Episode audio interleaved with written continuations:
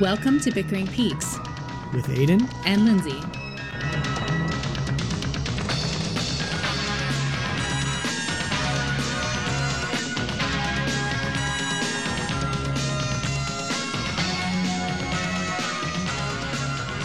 Welcome to Bickering Peaks. I'm Lindsay, I'm Aiden. and we're here to equalize your Tuesday or Wednesday, whenever you're listening Whenever to you're this. listening to it, really. We're, we're, we're talking the equalizer today. Yeah. Uh, because it is a Mark Frost uh, project. Well, he not wrote- he really. wrote two He wrote two episodes it. It's Let's- really not a yeah, project, let's not exaggerate, but- but, yes. So it was just it was two episodes. It was uh, both of them were in the first season of The Equalizer. I believe there were two seasons. There were four seasons. There were four seasons of this show. four seasons of The Equalizer. Okay. It overlaps quite a bit with uh, Hill Street Blues. Mm-hmm. Um, so Mark Frost was writing this in, I think the show started in 1986, I believe. Yeah, and So- they're both first season episodes that he wrote. as well. Yeah, so I'm not sure where he was in the Hill Street Blues. He might have been phasing out at that point. yeah, Yeah. so- but um, I'm not sure if this was if he was expecting this to be the next big thing. Um, but yeah, clearly his two episodes in the first season, and and and this show isn't exactly on the same level as No. Hill Street Blues. No. It, it's a very So- simple show. Uh, it was more reminiscent of Six Million Dollar Man, and that it's Yeah, it's kind of you know it uses a lot of tropes, and there's not a lot of depth to the characters and um, it, anything. it feels like every episode is self-contained. So you Mm-hmm. watch it week to week. It's not you know multi-story or multi-episode story arcs like you had on Hill Street or. Um, in any of the other more complex shows that were starting to come out now. Mm-hmm. So it's possible that that just was another reason why we didn't see uh, Mark Frost's season two, three, or four episode.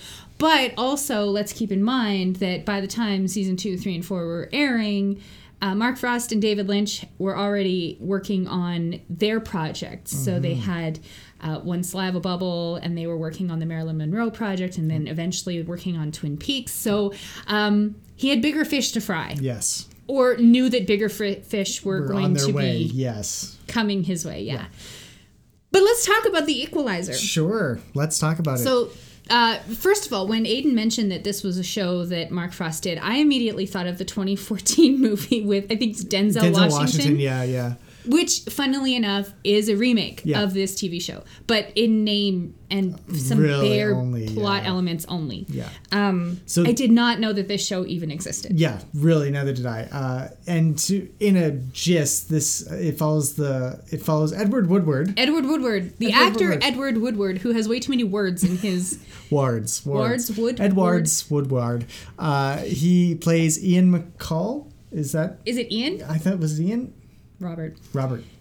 He plays Robert McCall, uh, a former CIA agent, I MI6 think- maybe. Well, he's he's formerly formerly covert ops agent. Okay. They don't really get into specifics about it. Yeah. Um, it's an unnamed U.S. government intelligence organization, Hmm. which throughout the course of the show was referred to as the agency or the company. Hmm. Um, so, I mean, uh, people have implied it's CIA. But anyway, he's no longer working for them. He's kind of taken on a private investigator role yeah, called the Equalizer. the equalizer. Yeah. And he gets his work through the newspaper.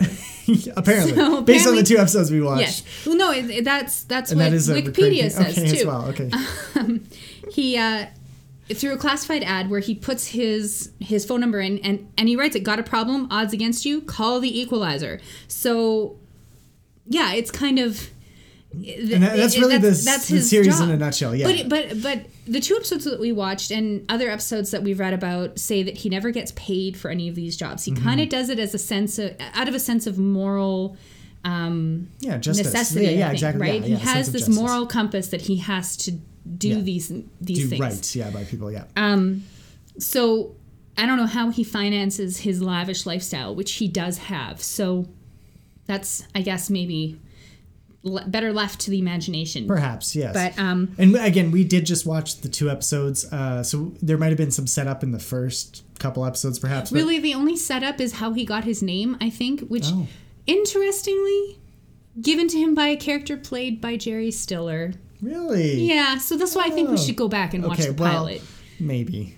I But mean, after we've recorded the podcast and really kind of, you know, crap the bed on this. yeah, but- yeah. Well, that's fine because honestly, the the show at a high level, uh, was not the most engaging. Uh, it was like you said, it was no Hill Street. Um, it's a very, it's a much simpler show, uh, as as I mentioned as well. Uh, it's it, it's still enjoyable. I'd say it's it's still fluffy and entertaining. It's it yeah. It reminds me a lot more of six his work on the Six Million Dollar Man because he kind of jumped into these characters that, um, you know. aren't really, you know, the most spellbinding characters. They don't have a lot of depth. They don't have a lot What are you of talking about? Steve Austin was absolutely captivating. Yeah. Well, captivating, yes, but you know, not not a man of many layers. Let's just put it that way. Well, robotic layers. Okay. Anyways, uh, so uh, and the the show does uh, kind of feel similar in that way. He so we didn't talk about what he does. Well, yeah, he fixes people's problems. But he fixes problems with with like criminal masterminds Yeah, and yeah, bad guys, that's right? true. Like Yeah, these are these are um, kidnappers and murderers and you know bad union bosses or not union bosses, guys Anti-union. anti-union Yeah, bosses. yeah. Um, so that's that's you know just a little extra tidbit there. Yeah, no, and it's it's worth mentioning because yeah, if they're just he just fixes problems as you know. Yeah. They, I, My I need- door is Yeah. I need my lawn mowed. That's, I locked myself out of my for. car. Um, Call the equalizer. not quite. but no. Uh, it is worth mentioning that uh, this show is set in New York, and it feels and it is It's filmed in New York. This, yeah, I mean, it this is this is well hilarious done. because Aiden and I have been rewatching Seinfeld just in our off hours uh, when we're not podcasting and handling our Twitter account poorly. Yeah, Um, and that's a show that's filmed in Burbank, and and yeah, and you can tell. you can tell. Friends, another one, Yeah. filmed in L.A. You can tell. Um, although I, I will admit I was quite devastated when I found out that both of those shows were not filmed, Not in, filmed New in New York. City.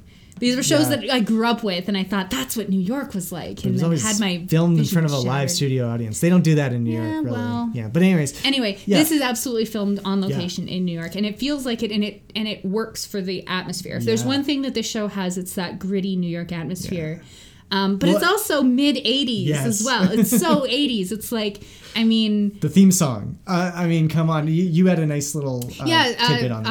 uh, Stewart Copeland, who is from The Police, Police. Mm-hmm. he wrote the theme song for this show, um, which I thought was interesting because not two years, three years before this, David Lynch is working with Sting, Mm-hmm. and here Mark Frost is working on a show with Stewart Copeland uh, composition as the intro music, but. Um, yeah, and, and so yeah, that's obviously the theme music is quite 80s, but you know, Everything.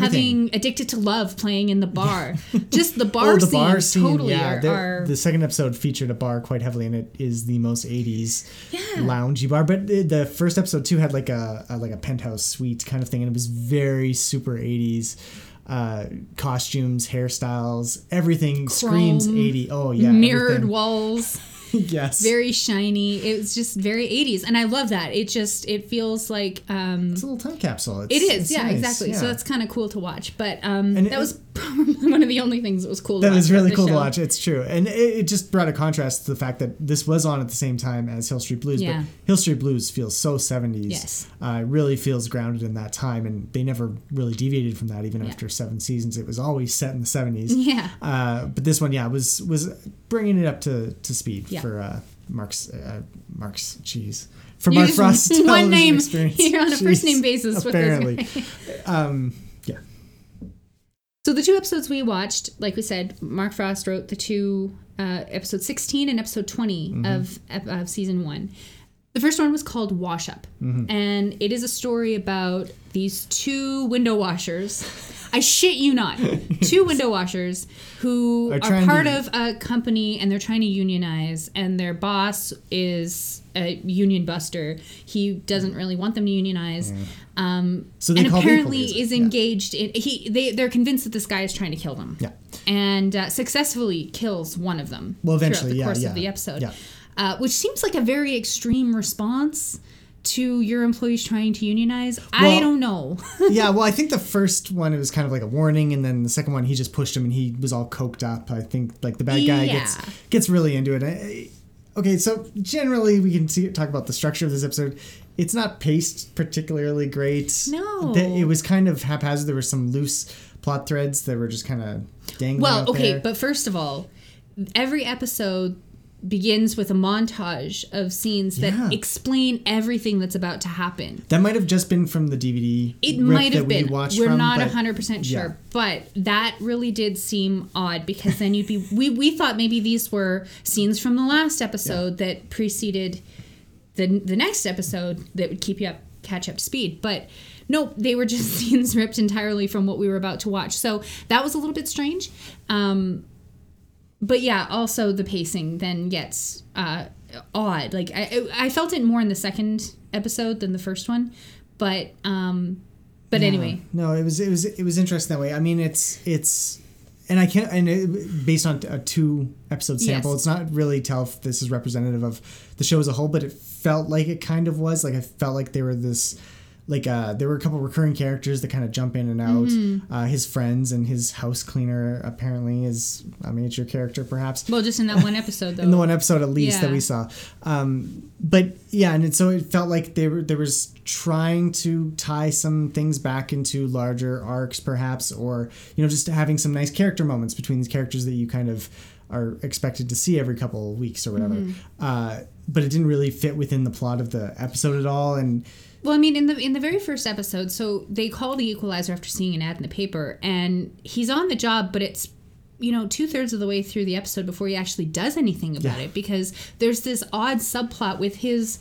I, I don't know if she's his maid or house cleaner Yeah. or something who's looking for an apartment and she can't find an apartment so she and her two boys move in with, him. him. so he becomes like the their wacky uncle, you know, yeah, like, which and- I mean, it's a fine storyline. It works well in in comedy Yeah, sitcoms funny, of the yeah. time, but it didn't fit with this like larger mob anti-union window washer plot that we had going on, on on which felt like the side plot to this other plot. Yeah. So that felt strange, and I really don't know how much of that is uh, to you know because of the writing of this particular Mm-hmm. episode. So I can't lay that all on Mark Frost. oh no, not at all. But Um, but without watching more episodes, it's hard to tell. Yeah. Uh, so just to finish going over the episode because we're jumping in and out here, Yeah. but so the mob, bo- uh, the the boss of the anti-union boss Yeah. is also a, a part-time mobster, or Yeah. used to be like a, a lieutenant in the mob, um, and so he's you know, but he's kind of stretched himself thin. So he's got his own business, but he, he's spending money he like crazy. He's got a coke habit, obviously, um, and so eventually, yes, he kills one of the guys who was trying to unionize. Um, gets away with it because he has two henchmen who you know took his side and the cops didn't press charges. This is when we find out the equalizer has an in with the local police detective, um, and uh, the two of them, uh, the equalizer and the detective, kind of go on the finally start going on the hunt for how to get to this guy. Um, go to a club where there's a prostitute that he frequents, perhaps. I Yeah. couldn't really tell what their whole relationship was like. Um, and eventually get her to, to flip on the mob boss, and they set up this this trap and and trap the mob Big boss. sting operation. Big sting operation in in like a stadium somewhere. Yeah, it looked like it was like the underbelly of a where the zamboni comes out onto the onto the Yeah. hockey uh, the ice rink. yeah. But uh, yeah, anyway, it and then and then the episode ends with uh, obviously he can't be there because he's not police, so Yeah. he just slow walks off and, towards the camera. And while he had a sniper rifle on him the whole time like it, was a uh, very strange kind of tension to have because Mm-hmm. you weren't sure if he was going to kill the mob guy yeah, um, or if he was just going to get him arrested which seemed to be the plan yeah.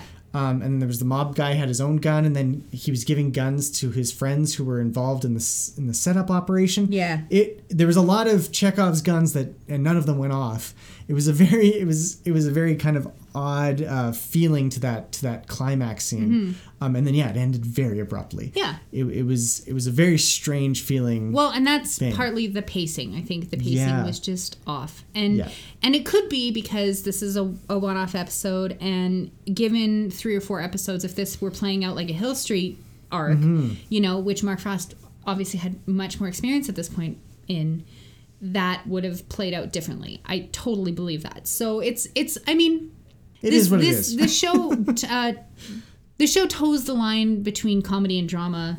It, it lands more on comedy Mm-hmm. most of the time, um, but that's that's one of the things that kind of lends it this odd air is uh, uh, the pacing. You're absolutely right, Aiden. Yeah, and and part of what contributes to that is Edward Woodward's uh, character of McCall. He's he's not intimidating at all. No, he, he looks like Michael Caine. he looks a lot like Michael Caine. Really, a lot oh my like god, Michael Caine. yes. His And- accent even is very Well, similar. I mean, Michael Caine has, Has- a much more yeah. London Cockney accent. It's but, true. But Edward Woodward. I'm just going to yeah, call yeah, him we'll Edward, Edward Woodward. Woodward, yeah. He, uh, he he looks like a kindly old uncle, and he lives in this penthouse apartment. And he's got A he drives. Jaguars, Oh, and yeah, I mean, apparently the show had a contract with Jaguar, and they were um, trying to promote, promote the brand. promote yes. the brand, which I mean, yeah, 80s Jaguars are terrible pieces of crap that break down all the time. But, yeah, but uh, but yeah, they were. They it's were a better it's a better product placement than Lane Pryce product placement in Yeah, uh, 60 Jaguars were in even Mad worse. Men. So yeah, But anyway, um, But yeah, so he yeah, doesn't he, have he doesn't have any any kind of intimidating air at all. No. and he it, the first episode he confronts the the gangster dude just right out in the open, and it's like, dude, you're gonna get shot. Like it, it was it was really it was an odd choice. Like it it. it they tried to make him seem badass. Like Yeah. he, he'll just go up to anybody and say anything, and he'll back it up. Yeah. But I didn't feel like that was should have actually well, and been I the and the thing that bothered me about the first episode that we watched was that there's nothing about him as an individual that would have allowed him to beat this guy. Yeah. He needed the help of the police anyway. Yeah. and and his friends and his friends and, yeah he doesn't do any everything. There's- actual research or anything he just hires it out like he got all this background information on the gangster but he didn't do it he just called the guy and then Yeah, so it, it felt like it was just um, an excuse to have this character in this situation without him actually like doing anything or needing to do Mm-hmm. anything in order to affect the the quote unquote equalizing moment, Yeah, right? Like yeah. it it he's not so special that he could do this on his own yeah and and even the opening of the second episode which we'll get to um, kind of shows how ridiculous the whole setup is like i'm I, it there's just something missing about the character. He's not intimidating. He's not particularly strong. Or he's smart kind of even? funny. Yeah. Um, he's kindly he's an old man he wears sweater vests. Like there's it's but it's not murder she wrote. Like she's not it's it's not angela Yeah. lansbury Yeah. going on you know these great detective capers where she's figuring Yeah. all these things out. It's it's not columbo like where you've got an old guy older guy Yeah. you know solving crimes like Yeah. the, it feels like it's trying to be that but it's also trying to be james bond at the same a time A little bit yeah there's a bit of a bond feel for which sure I mean, with the, the nice British cars, the British protagonist. Yeah. Um, apparently, in other episodes, he he gets neat little gadgets from someone. from a Q He's, yeah yeah, from a Q, and he's got his own M control that he calls every once in a while. Like, I mean, it, it, there's elements there. It feels like it's trying to be that, but it also can't really shake. Um, trying to be like a police procedural Yeah, or detective show, but without the the actual strong um, yeah presence of that leading protagonist. yeah yeah that's a that's a good summary of of the flaws of at least of the first one the second episode Yeah. i found was a little bit more interesting The second episode is called No Conscience, and uh, and this one I thought worked better as like a funny '80s show, almost like a buddy cop thing. a little bit like yeah. it was weird. it had yeah it had more interesting characters i Yeah. found and the plot for me was actually a little bit more concise Yes, for- absolutely. compared to the first one uh, so this one told the story of a dude a, No, woman, a womanizing womanizer. a womanizing dude yes who probably works on Wall Street. I'm just gonna no he guess. was a he was a oh right, he was a, a waiter or something that's like, right. he was not But he he he's that that kind of guy, like Yeah. smarmy '80s Yeah. yuppie. You know. yeah very yuppie look uh, so he's he's dating around one night uh, goes to bed with a well at the bar a woman gives him her number on a matchbook uh, then that night he goes home with another girl uh, and then when he's leaving her place the next morning he gets kidnapped and he gets beat up and tortured and these guys interrogate him and he's like i don't know what you're talking about uh, and they're like you have to bring it back to us in 24 hours it winds up being 36 hours uh, but He has no idea he has what no it idea is. what it is so he calls the equalizer to help him figure it out Yeah. um, and then they kind of backtrack. They're like, "Oh, well, uh, you have to find a woman because the guys who were interrogating him mentioned she gave it to you. She gave you the thing." So he's like, "Well, I know lots of women." So That's the point. Yeah, he's got to go back through all the women that he's slept with or interacted with in the Yeah. last however long. in order to find out what the they've thing given is, him. yeah. And he so they go through the whole list, and of course they can't find it, and then they eventually track down that yes, it's the it's on the matchbook that the woman gave you the night before, and it's it's changed hands a bunch of times, and uh, but eventually they do find it, and then they uh, figure out what is on the matchbook that the the bad guys want, which was a diagram or a blueprint set, which comes back at the end. Yeah. Um, and then yeah, they uh, they kind of. Uh, oh well, this is so. There's another. This is where uh, there's kind of a weird love interest interjected Very strange love interest, played by Laurie Metcalf, uh, who you'll remember um, from Roseanne. She played Roseanne's sister Jackie. Mm-hmm. Um, so right away, I mean, you see her and you think comedy. It's it's very strange to see her in any kind of drama role, But yeah, this is a more serious. it is role, more yeah. serious, but there are some strange, um like you said, love interest elements that happen here because um, she ends up. Well, you explain it. Well, I, I can't because it's it's kind of convoluted. But basically, uh, Edward Woodward comes on to her a little bit, um, and she seems to reciprocate. Um, but then when she finds out what's on the matchbook, she kind of does some devilish details and, and swaps it for another matchbook. Yeah. Um, and then at the end of the night, instead of going to bed with Edward Woodward, she goes to bed with uh, the Playboy guy. Yeah. Um, and you know, McCall's a little bit upset. Woodward. uh, and so, but anyways, that goes on, and then the next day they agree to uh, go and do exchange the Matchbook. the matchbook. Thank you with uh, the bad guys. Um, and then, of course, uh, the Equalizer set up a big trap for them, and he, he winds up shooting two of the bad guys. And then he- There's a robot. there's a robot. That was what was on the blueprints. Yes. The robot shows up out of nowhere to like scare the bad guys. It's really not good. Uh, and then uh, yeah, they arrest the the main culprits of the bad guys. And then there's the really odd scene where uh, Edward Woodward goes and confronts the girl who'd swapped out the matchbooks. Um, of course, he figured it out that she'd done this. And then he, you know, they have this really weird exchange. Robert, about the other night. Yes, I know. You were just trying to get more information out of me. I was with him, but I was thinking about us. That's funny.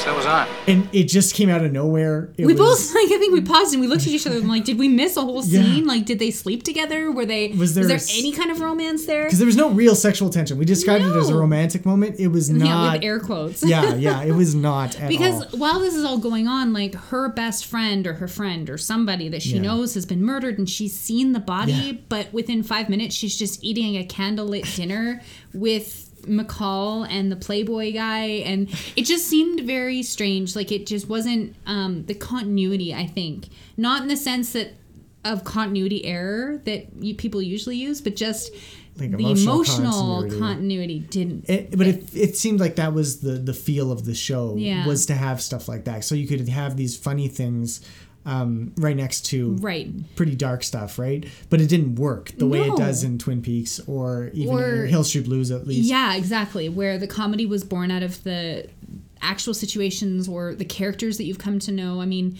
it's not helpful that we're watching first season episodes and only two of them, but But I these characters, like no, but these characters just come in and then they leave. Like Yeah. it's, it's too episodic to really get a feel for the characters beyond the Equalizer himself. Mm-hmm.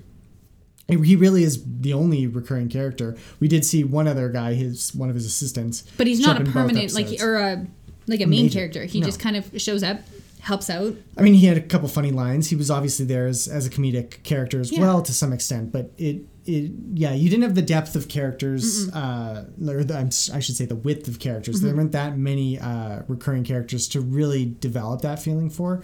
Um, so relied a lot on the Equalizer, and uh, Edward Woodward, to be fair, did a pretty good job. Mm-hmm. Sure. he's he does do the funny lines pretty well.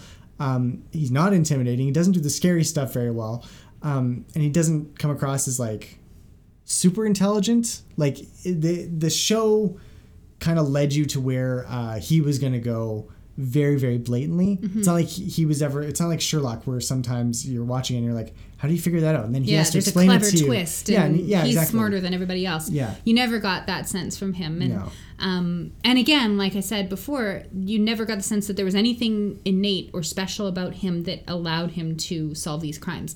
Like the opening of this episode features him um, on some kind of like a sting ambush operation with a guy who's ripping off cab drivers.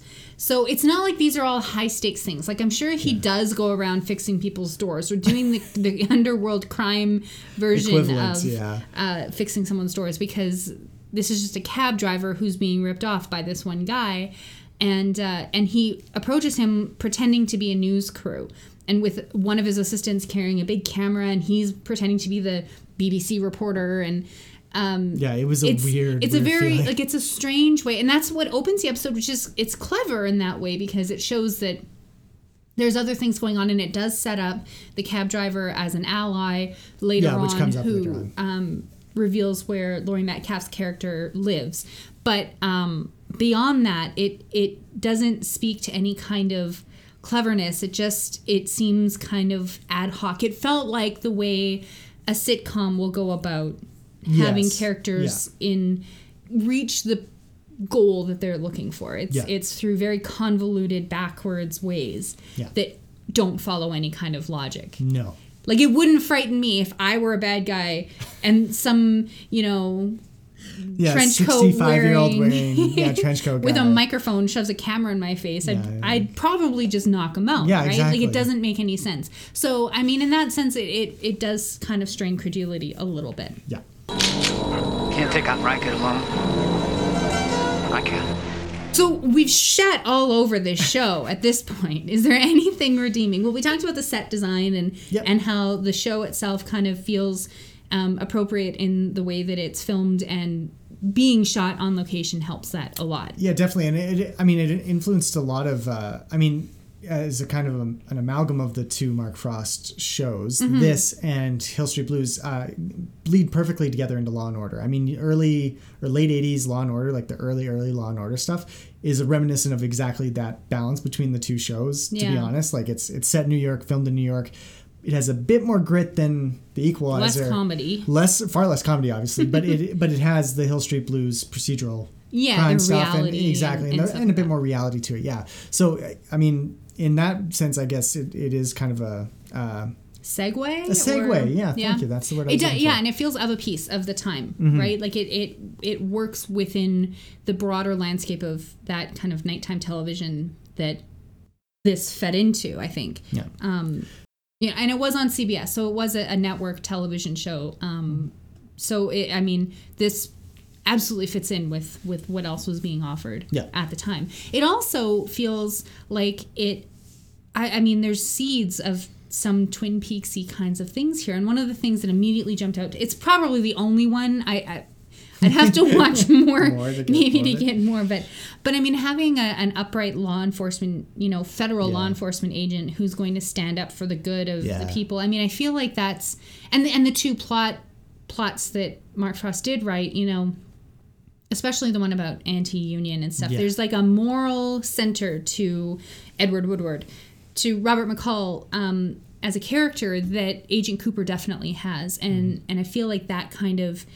It did. I mean, I'm not going to say in any way, shape, or form because Mark Frost didn't create this character, but I could see how when it came to writing Dale Cooper, um, or Harry Truman, or Gordon Cole, or even Albert Rosenfield, you've got this strong um, character center that is that he's going to do good, he's going to do right by the downtrodden and um, fix things and put things to rights. And I feel like that's something that is um, that comes out of shows like this. And, and Hill Street had it too, but there was a lot more gray area and Yeah. conflict, conflicted interests in that show, um, which is more like reality.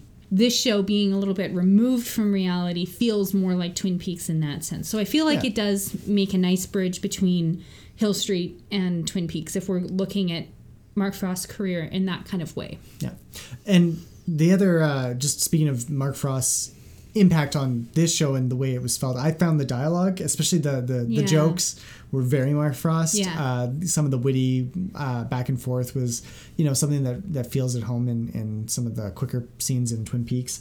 Um, and yeah, I mean the the structure of the second episode matched a bit more closely, just because you know you had different elements uh, and plots kind of coming together into you know one good climactic scene. Yeah. Um, and then there were you know resolved or threads hanging loose that you know eventually get wrapped up as well. Um, I mean the romantic thing.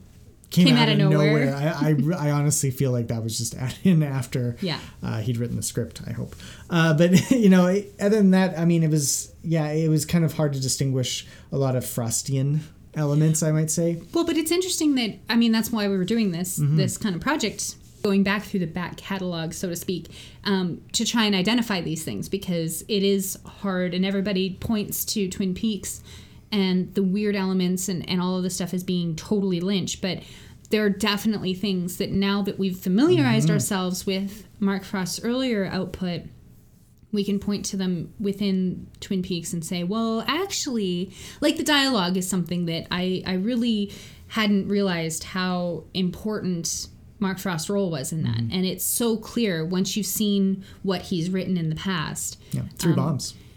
I mean, there's some there's some jokes that you're just like that's a Mark Frost joke. That was more in the delivery. sure When you're talking about sure, but Steve the, it- the, the but- line was there. I'm just saying. either way i think i think you're right that that um the the wit and the quickness of that wit and the dialogue that he writes is very clearly his and that's really and i mean he's in a lot of these cases the only one writing these he's working alone um, there were there have been very few instances in hill street there were a couple where he had Well, yeah. a team of writers that Yeah. he was working with but both of these were written by him solo Mm-hmm. and in the show if you look through the, the credits it's rare that that happens Mm-hmm. on the equalizer there seem to be three or four writers per episode so i mean that in itself shows his impact on these episodes is clear and it's easy to see what his style is like and what his writing is like i can't wait to read some of his novels now Yeah, yeah. Well, beyond what we have already. read. yes of course yes I, ones, I yeah, mean yeah, yeah. the uh the young adult ones and Yeah. um, fantasy fiction stuff that he's done because i think that'll be really informative as well. Yeah, and telling for sure. So that's actually it. I mean, it's a very short episode because it's it's a relatively small stuff um, collection of things that we were looking at today. Um, and the, and really i mean there there wasn't a it's not like this show requires a lot of deep unpacking or anything like that so yeah, uh, a shorter episode this week. Uh, it's no Dune episode. I mean, we don't have that level of, of background and everything to go into or, or discussion to really have. Um, but not even any bickering this episode no, not really. I was Sorry. yeah, no, we well, we just agreed. I mean, we, we both had the exact same reaction when we were watching it. So kind of middling we're not, we're not overly impressed No. but, um but it wasn't terrible either. No. It was it was network TV in the 80s. Yeah. Let's just say that. Um, and our former guest Stacy is going to really kick oh Ian's god, ass at yeah, work on he's just gonna be so pissed about this. but too bad, Stacy. Sorry. Um, so next up we have Blue Velvet. Yes, so we're starting to get into the the nitty gritty here with um, some of my favorite David Lynch films. Mm-hmm. Yeah, well, Blue Velvet. It's one of mine too. Yeah. So that'll be really great to to kind of dive into that, and we think we'll have a lot more to talk about there than uh, I think so. than the Equalizer. But having said that, I think I want to watch a little bit more. I want to watch a few more episodes, All right, and I can. may want to watch the film. I'm just saying, Okay, we can do that. it's it's just you know out of sheer curiosity, I want to see where this goes. Sure. I've invested an hour and a half of my life in this show. Another hour and a half won't kill you. plus you. the half an hour that we've been recording this podcast. Thank you for joining us for this very short foray into the mid 80s television quote unquote masterpiece that is The Equalizer. Equalizer.